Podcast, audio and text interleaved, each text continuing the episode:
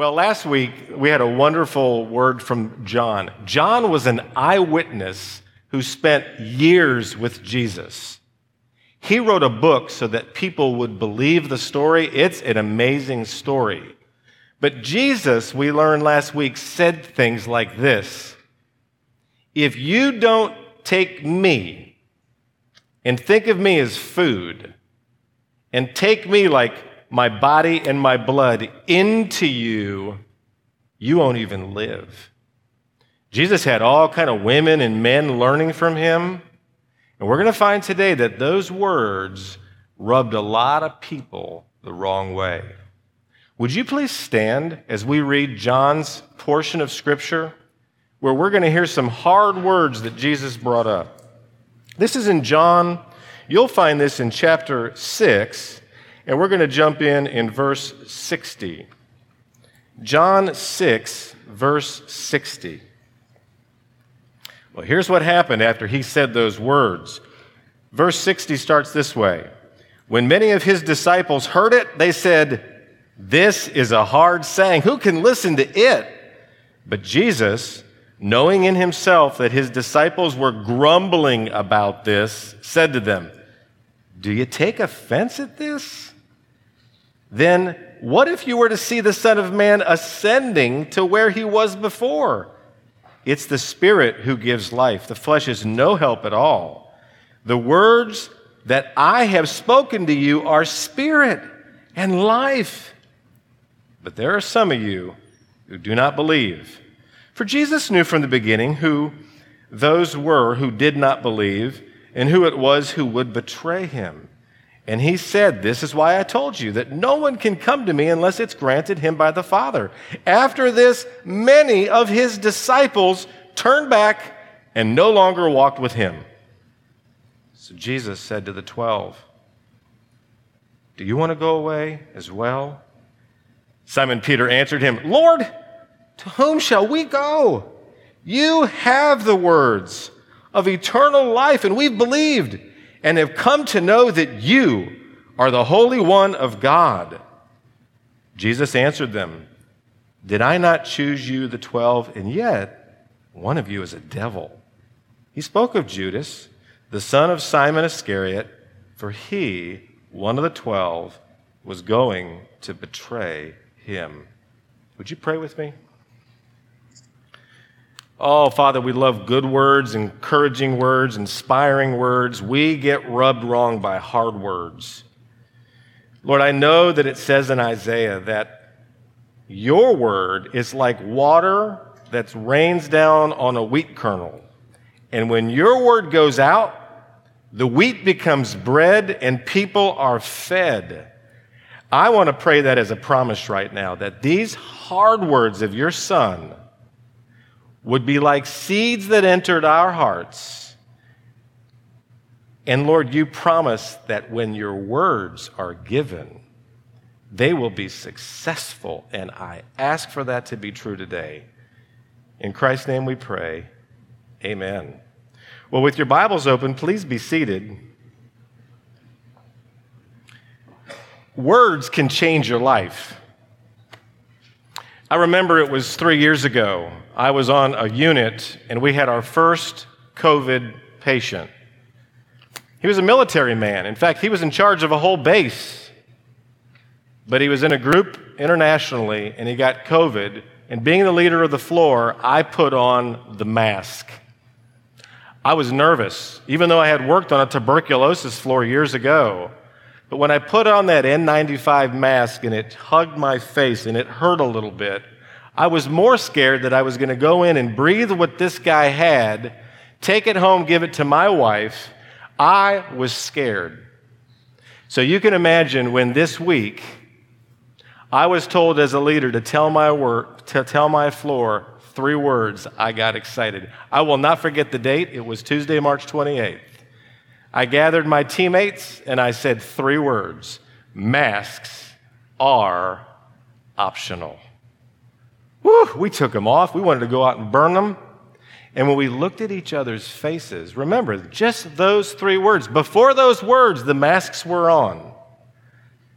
But by the authority that I was told to say masks are optional. Words can change your life. We have a number of people in our congregation that lived around the 1940s. You should talk to them because back in that time, whenever a disaster struck or evildoers threatened to destroy life as we know it, there was a comic book teenager named Billy Batson, and he would say one word Shazam. Now, if you're younger, you're like, what in the world? That's not a magical, powerful word. But back then, he could do this. And the the, the actual word Shazam is an acronym for six immortal, strong people. Shazam stands for Solomon. Now, he's even in our Bible, he's very wise. Hercules, Atlas, Zeus, uh, Achilles, and Mercury. Back then, that magic word was everywhere. You've maybe heard these words abracadabra. Maybe for you, it's like, I would never use that one. Or hocus pocus, open sesame, or my kids working through Harry Potter, it was expecto patronum. I had to Google that because I was like, what did that mean? Well, you can look it up, but it's when you say that, even the dementors have to run. It's a big word. Like enchanting spells, certain words used strategically could change anything. But you're going, Howard, those words are fictitious, magical, worthless. Well, not quite. Jonah Berger, a professor of marketing, researches the power of words, and he wrote a book called Magic Words. In it, he reports his findings. If you say the word recommend rather than you'd like something to happen, did you know that 32% of the time you're more likely to get that across the finish line. He also said that if you are going on an online, online dating uh, platform, and if you're a man, and if you use the word whom, showing your excellence with grammar, rather than who, you have a 31% higher chance to get a date. And if you say is not, if you sell a product, and some of you here are in sales rather than isn't, which is that slang we use down here in the South, you will have people pay on average three more dollars. But I found the following story the most worthy of your attention when we think about the power of words. A researcher from Harvard University went to New York City to interrupt people. And I thought, I've worked with some New Yorkers, and if you're a New Yorker, we love you. But we know that New Yorkers are busy people. They're smart people, and they don't want to be interrupted. Well, the researchers went there and they said to themselves, let's go into a library. Let's walk up to a person who's doing photocopies and say, I got to make some copies. May I? They researched this. I'd love to watch this on video. Well, here's what they found out a researcher would wait in the library for someone to do that, and they tried two approaches simply with their words. The first approach made this direct request. Here's the words Excuse me, I have five pages. May I use the Xerox machine? By the way, some of you are going, What's a Xerox machine? This was a study done in the 70s. The second approach, they said, Walk up to that New Yorker and add one word, the word because. There's something in us as human beings when someone says because, we seem to lean in. So this second group said, Excuse me, I have five pages. May I use the Xerox machine because I'm in a rush? Well, wouldn't you know that the two approaches were almost identical except for that one word because, but adding the word because boosted the number of people who actually let the researcher skip the line by 50%. In research, that's a pretty huge amount. But to be fair, some of you are going, wait a minute. In that approach, because you don't want to be rushed, maybe it was the reason. Maybe it wasn't the word. So they sent a third group back to say this a meaningless statement, but they used the word because. Excuse me, busy New Yorker. I've got five pages. May I use the Xerox machine because I have to make five copies?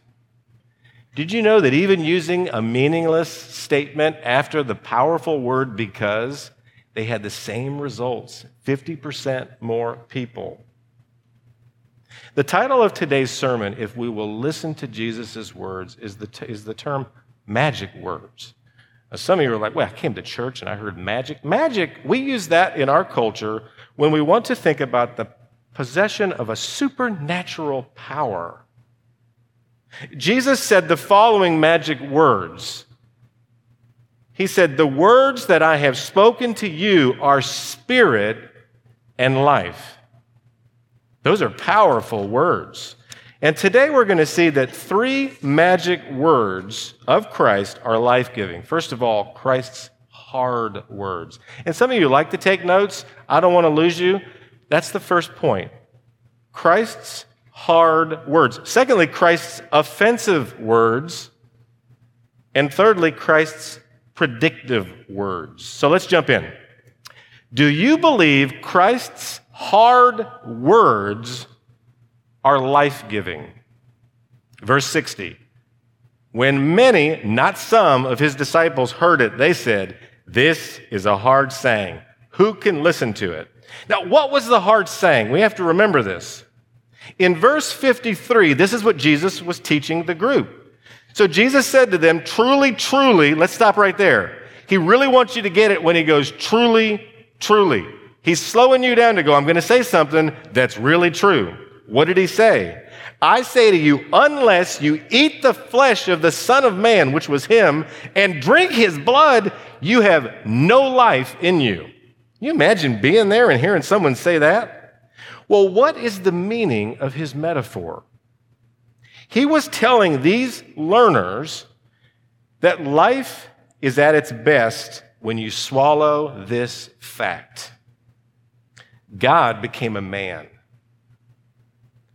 He had to suffer because you're a sinner, and he had to die in your place, and you must take that in. Life can only be at its best when you trust Christ's death for you. And why does he say that the saying, he describes the saying that they did as hard. It's hard to hear. Hard was a word used in that culture, and we use it in our own. It was the word scleros, hardening of the arteries. Have you ever heard of that? Harsh words. In the book of James, which we, eh, we taught through in the last year, James says large ships can only be moved by scleros, hard winds. You imagine being on a ship and the wind is not blowing and you need the sails to be full of wind. You need a harsh wind. We were driving in today, and Elaine always puts the signs up to represent us on Friday. And she said, I know with those winds, one of our signs is probably knocked over. Well, not only was it knocked over, but it, the, the facing of it literally was ripped off, and we're going to have to fix a sign. This is the word that they used. You know, Jesus, you, you talk sometimes, and it feels like a wind that's pushing at me. Now, I don't know about you, but I like it when my hair stays in place. I'm actually kind of glad that I've got a little hair. But I'm still so prideful that when I walk into work and the wind messes with my hair, I got to get to a mirror because I don't want to look sloppy. Jesus, you talk sometimes with words that don't just mess up my hair, but they mess up the direction of my heart. And I don't like it. Hard, because you have to admit your hunger can only be satisfied by the arrival of God who came to die in the flesh. I had a seminary professor. I think Daryl had him too. His name's Doug Kelly. He was a Southern gentleman, Mr. Bowtie and all. I'll never forget sitting in his class. I love to listen to him talk about the Word. But he looked at us as future preachers. He was kind, he was brilliant, he never said a hard word, but he looked at us and he said, If you're going to preach, I'm going to tell you something. When you preach the law of God, what is right, what is wrong, you will anger people. I was like, well, what? That's I knew I, I I know that. But then he looked at all of us and he slowed down and he sat up straight. And he said, You know, nobody likes the law because that's an authority higher than them. And we're Americans here. We don't like to be told what to do. When he looked us in the eye, he said, When you actually preach grace, you will repulse people. I sat there and really listened.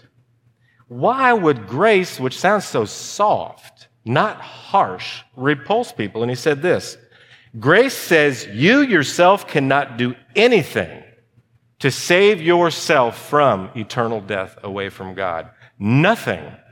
You must take what is outside of you, the free gift of the Son, and bring him in. I remember that day. Grace is not optional, it's essential for your existence. I remember him looking at us as young future preachers and saying, You're going to have to tell people that God loves them simply because he loves them. Why was it hard to understand these magic words? Well, it wasn't hard. It wasn't hard to understand. Let's ask it as a question. Was it hard to understand it? He was pretty clear. Look, I'm like, I'm like food, and my, my blood is like drink. You got to drink me in, or you, you're, you do not have life. It's not intellectually difficult. Verse 60 actually says this Who can listen to this, Jesus? Listen means I heard it with my mind, but I don't appreciate it with my heart. And there's no way I'm going to execute with my will what you just said. See, they did not have an information problem, they had an inclination problem. Aldous Huxley, the atheist philosopher and the author of a book many of us had to read called Brave New World, he did not like Christianity. But he had the intellectual honesty to admit that it wasn't that he didn't get it, it's that he didn't like it. Let me read what he said. He said this I had motives for not wanting the world to have meaning and consequently assumed that it had none and was able without any difficulty to find satisfying reasons for this assumption. The philosopher who finds no meaning in the world isn't concerned exclusively with a problem in pure metaphysics. For myself, as no doubt for most of my friends, the philosophy of meaninglessness was essentially an instrument of liberation from a certain system of morality. Now, listen to this. We objected to the morality because it interfered with our sexual freedom. Now, if I lost some of you, you're like, what are you bringing up, a big old philosopher? This is a very smart, smart, smart person who does not want the words of Jesus. And he's basically saying, I want to live like I want sexually, but if I follow Jesus, I'm going to have to change. And because I don't like it, I'm not going to do it. It's not an information problem, it's an inclination problem. And let me give you one more uh, philosopher. Thomas Nagel, read some of his stuff. He is not a Christian. He's so clear and he's intellectually honest. He said this I want atheism to be true and am made uneasy by the fact that some of the most intelligent and well informed people I know are religious believers. It isn't just that I don't believe in God and naturally hope that I'm right in my belief, it's that I hope there's no God. I don't want there to be a God. I don't want the universe to be like that. My guess is that this cosmic authority problem is not a rare condition. Well, thank you to these men made in the image of God who are honestly saying, Oh, I get it. I just don't like it. Remember, though, these were many of his disciples. They were not atheists, they were like you and me. Look at verse 66. After this, many of his disciples turned back, no longer walked with him. You see, the church does not have an educational problem. We have an entrusting and executing problem. We had our first Men of Aspen we had a good group of guys. And what did Daryl hold up? Micah, the book of Micah, 6 8. What are we supposed to do? We're supposed to love justice. We're supposed to love mercy and walk humbly. There is not a Christian man that doesn't realize, it doesn't agree, yeah, I should be just, I should love mercy, and I should be, be humble. But when you read the story of the Good Samaritan, we might know we're supposed to help our neighbors, but do we actually go out of our way and sacrifice our very life to help our neighbors? We know that our unbelieving friends will not survive without Jesus. And how many of us this last week even thought of your unbelieving friend? They will not survive without Jesus. We have an entrusting and an execution problem.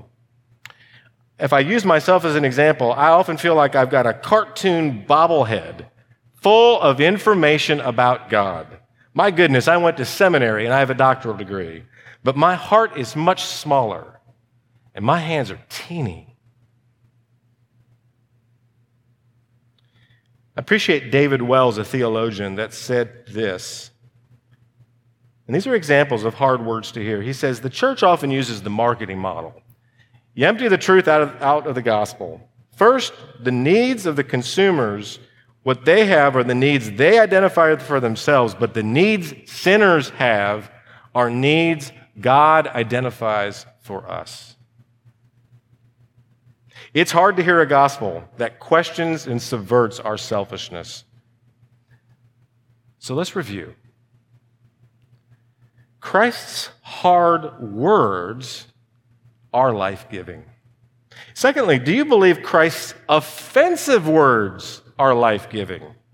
Verse 61 But Jesus, knowing in himself that his disciples were grumbling even about this, said to them, Do you take offense at this? How did Jesus know that his learners were being offended? Well, like you and me, they were grumbling. They were grumbling. Grumble. It's when we complain under our breath. See, we're not just going to outright tell somebody that they rubbed us the wrong way, that they degraded us, that they made us feel bad. We're going to go on social media. We're going to go to a friend. We're going to tell our spouse. He heard them rumbling, secretive speech, snarky, sassy. What is the root of when you grumble? It's that your self oriented expectations are actually being invaded by a reality that you just don't like right now. Reality doesn't actually orbit and orient around you. You orbit and orient to reality and the one in control of your reality is God. Jesus says, You must savor and satiate your spiritual appetite with me and me alone, the bread of life. I don't think the bread of life gets to us like it would have back then for them. When I was an ICU director and I had young people on ventilators that were dying you want to know what their family wanted to make sure that they had? Oxygen. If you yourself were struggling, or if you struggled with an oxygen issue, until you struggle with the fact that you've been assuming all morning that your next breath is just going to come to you, until you realize that when you are so sick that you can't get another breath, or even a machine may not give you that breath because your life is in the balance. When Jesus said, I am the bread of life, you would have heard him say, I am as important as your next breath. Why? Because in that culture back then, 90% of your money went to food. And the food that kept you alive was your bread. Jesus is saying this, and it sounds offensive. I am not just the maker of bread. I am not just the baker of bread. I am the bread of life. 90% of a person's income would go to buy that bread. He is saying this bread is life. Bread, I am that without which you cannot live. I'm not cake. I'm not a luxury. I'm not a snack, an option between your regular meals. When grace is, the, is only an option for you, not your only option, you are not swallowing the offense of grace. I am bread, the most basic need for your life. Without me, you cannot and will not function. Without me, you will die. You need me more than you need your next meal. So these statements, boy, they come at us hard. But we grumble, we're defensive, we don't want to hear. We just tell somebody else, oh my can you believe Jesus said, can you believe it? So he asks them questions. What a good rabbi. Questions sneak around the side and help us really deal with things. He asks them two searching questions. Here's the first one Do you take offense at this? He slows them down to really let them own this. Offense. It was the word scandalon. If you're talking to somebody about a scandal, it means someone has done something that goes against your deepest rooted sense of right and wrong. There's a scandal in the news. There's a scandal. Scandalon, though, was the trigger on the bait trap. You know, you put the box in the backyard, you want to catch the bunny, and you put the stick. Jesus is saying, I'm saying stuff and you're grumbling. Did I just trigger you? Did I just trigger you with the words that I'm giving, which are so good, but they're triggering you, and you're going, I don't want to get trapped by that? Interesting word, Jesus. The bait stick, the little bunny hits and catches them in their trap. Jesus is saying, Are my words triggering and trapping you? Did they trigger you? Did they hurt your feelings? With Jesus, sometimes it's good to feel bad. And it's bad to feel good. I want to say that twice because I'm an American that likes to feel good. Most of the energy in my week is ensuring that I feel really good. Sometimes Jesus would say, and it sounds offensive to our American ears, it's good to feel bad and it is bad to feel good. Why? When? Well, when a husband or wife feels good about having an affair. Ooh, I'm glad I'm not found out this week. Or an addict feels good about the rush of the illegal drug. The cheater and the drug abuser will become distant from their spouse and kids with those good feelings. Selfishness for any of us feels so good, but it is good for a selfish person to feel bad. We have a saying in the nursing world because a lot of nursing is painful.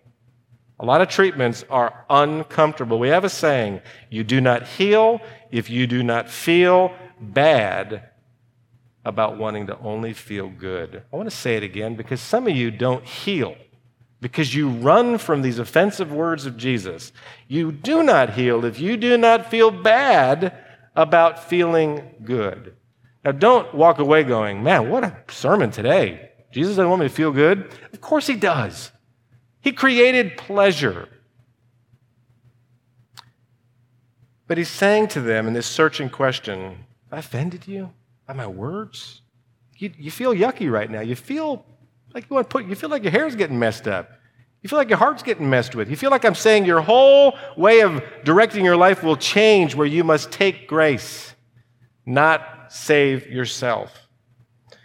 But then he asks him a second searching question. If you thought that one was offensive, it was in what you would call a how much more argument. If you can't take the small, hard saying about you can only take me in as bread, how are you going to swallow a bigger pill? What was that bigger pill? Look at verse 62. What if you were to see the Son of Man ascending to where he was before? Why would that have been offensive? Because someone who ascends is the king. This means that Jesus isn't just, oh, I'm glad I got saved. He's your Lord. A king is the one who does what? He has the right to guide you, govern you, rule you in every area of your life. Ooh, that rubs me hard. That means that if he's the king who has ascended, he's in control of your schedule, your spare time, your sports, your shows, your specialty of work, your sexuality, your shopping lift, all your stuff, and he's even in charge of your standard of living. And by the way, this is a compliment by Jesus Christ when he says, I am king. He is saying you are so gloriously designed that your desires will only be satisfied by being not only saved, but guided by my direction. You know, if you put ketchup in a gas tank, which none of you would do, I mean, it's ridiculous. If you put ketchup in a gas tank, the ketchup is not essential to your car. It'll actually ruin your car. Jesus the King is saying, You got to take me in and only me, and you have to see me as the ascended King. He is not a way to get your life. He isn't a set of rules for your life. He is life. So it's hard to swallow that He's the only way to be saved.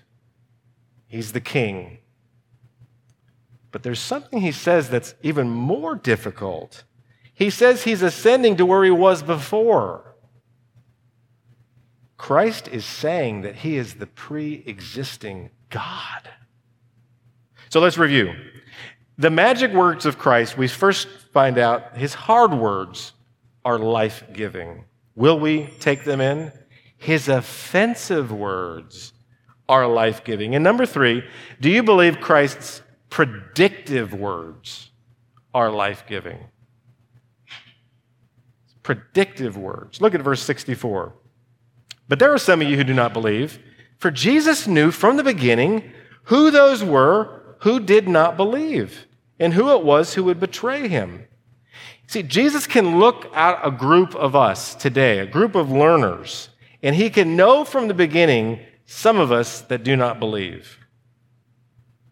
He knows that some people will stay in community but use him for personal gain. Christ is God, he knows all. Christ knows our true colors.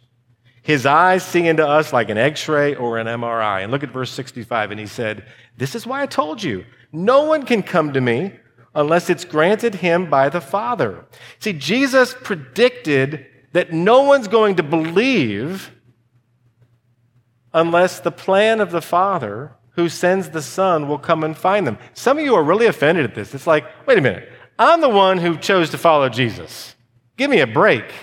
I turned my life around for Jesus. Go back to the garden. After the first sin, you do not see Eve and Adam knocking on the door of God and saying, Wow, we really screwed up.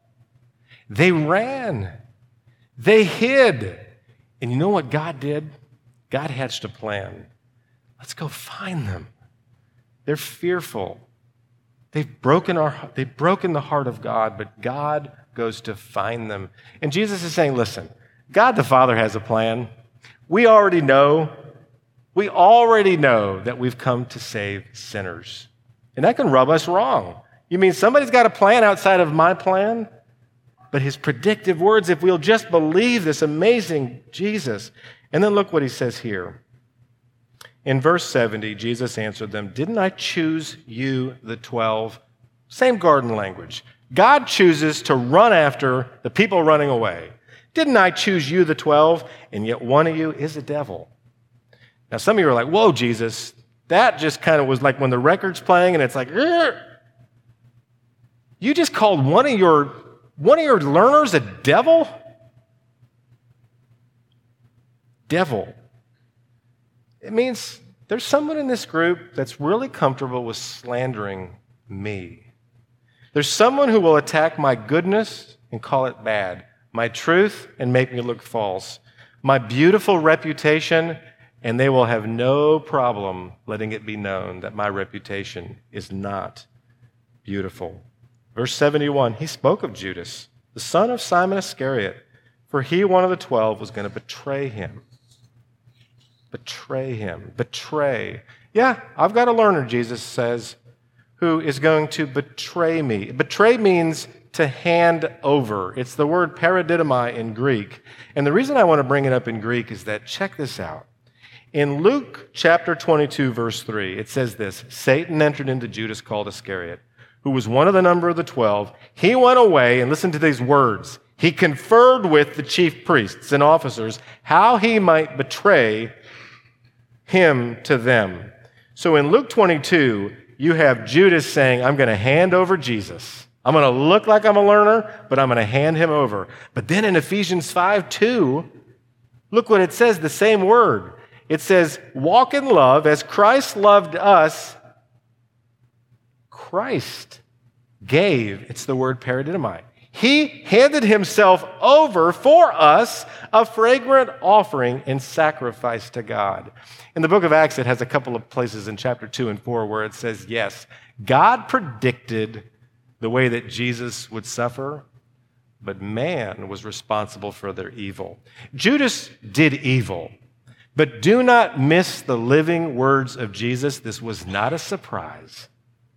Jesus would be the one who gave himself up for us. Gave. He sacrificed. The sacrifice in the Old Testament was predicted. Someone would come. Read Isaiah 52. Because of Christ's love, he gave himself up as a sacrifice for your sin. And you know, he said he would ascend.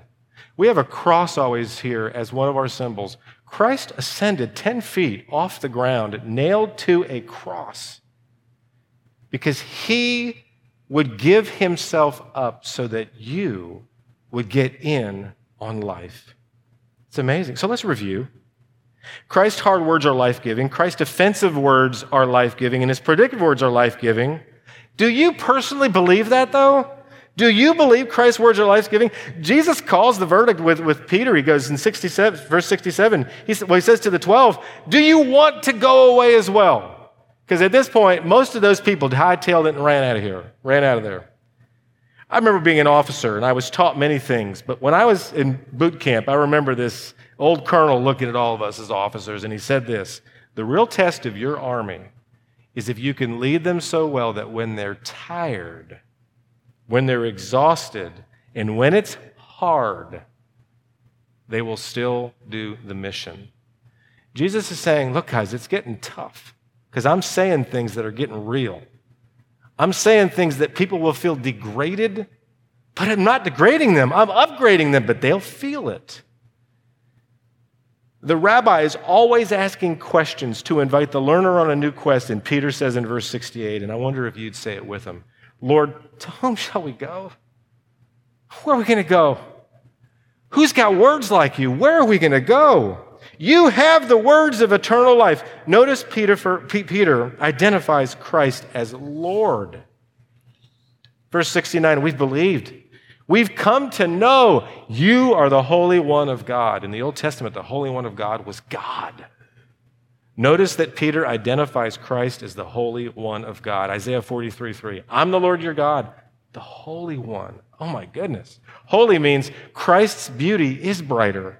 Christ's goodness is greater. Christ's truth, and it's so hard to hear sometimes, it's more transcendent than we can ever imagine. And what about you? Did you notice there were three reactions that we heard in this short story to the words of Christ? Three reactions when the magic words were uttered. Some, number one, bolted. They were done. They walked away. Secondly, though, some stayed and they betrayed. There will be people, even in our congregation as we grow, we call them the stay and spray. They'll learn the words, they'll figure out the things, but they're getting something from God. They're getting something from the experience. They have a spray on version. They might even have really big heads and really small hearts and really little hands, but that's a reaction. People will stay and spray and play and they're always going to be amongst us. But there's a third group, and I wonder if you're in it. That group believed and they came alive. So, would you imagine with me as we end? Imagine with me that you are running in your life with, you're just running, and there's this cliff. And someone who knows your propensity to just run and not think, and someone who knows that that cliff, once you go over it, you will die. Can you imagine someone saying three words, three words to you while you run and you're like Wile Coyote and you're just a little bit off the cliff, and they yell these words grab the branch. Be there. You've miscalculated. You've used your energy to have an exciting experience because you were just running for it to experience life. But you have to make a decision when you're out there and you realize, and when someone says, grab the branch, that might rub you wrong because it's going to face you with the fact that you did something that's going to need salvation. Grab the branch is all you hear from this person. It's not your belief that you focus on at this moment, it's the branch. The breathtaking beauty of an actual branch, a piece of wood. Belief is reliance on the word of another. If you believe the words of that friend and you grab that branch, you will live you will live. Jesus Christ alone is the Word. And if you believe in Him and what He did on that wood for you, you have eternal life. Oh, those are good words. Would you pray with me? Father, we know that even our youngest children don't like it when we say no. Something rubs them wrong when we cross their will. The youngest of us, and when we get older and self sufficient and live in South Charlotte and we, we kind of figure out how to navigate life, Father, the words of your son can just feel degrading and harsh and windy and fierce and mean, and they trigger us. Lord, they trigger our friends. Many of our friends don't want to get anywhere near you, God. But we believe something deeper. You sent your only son, and he was a teacher. And John, his follower, wrote these words. And we are a church that loves to worship, loves to hear the words that come out of your mouth. Lord, people are becoming Christians in our church, and I would pray if there was someone that's here today that's always kept your word of grace at a distance, they would simply take it in. We take it in through the ears but we believe it in the heart. That this would be a day, Lord, that someone has grabbed the cross and they've found their only Savior. If they take in this truth, they will live forever. Thank you so much that John wrote this part of the hard words of Jesus. Thank you for life. In Christ's name we pray. Amen.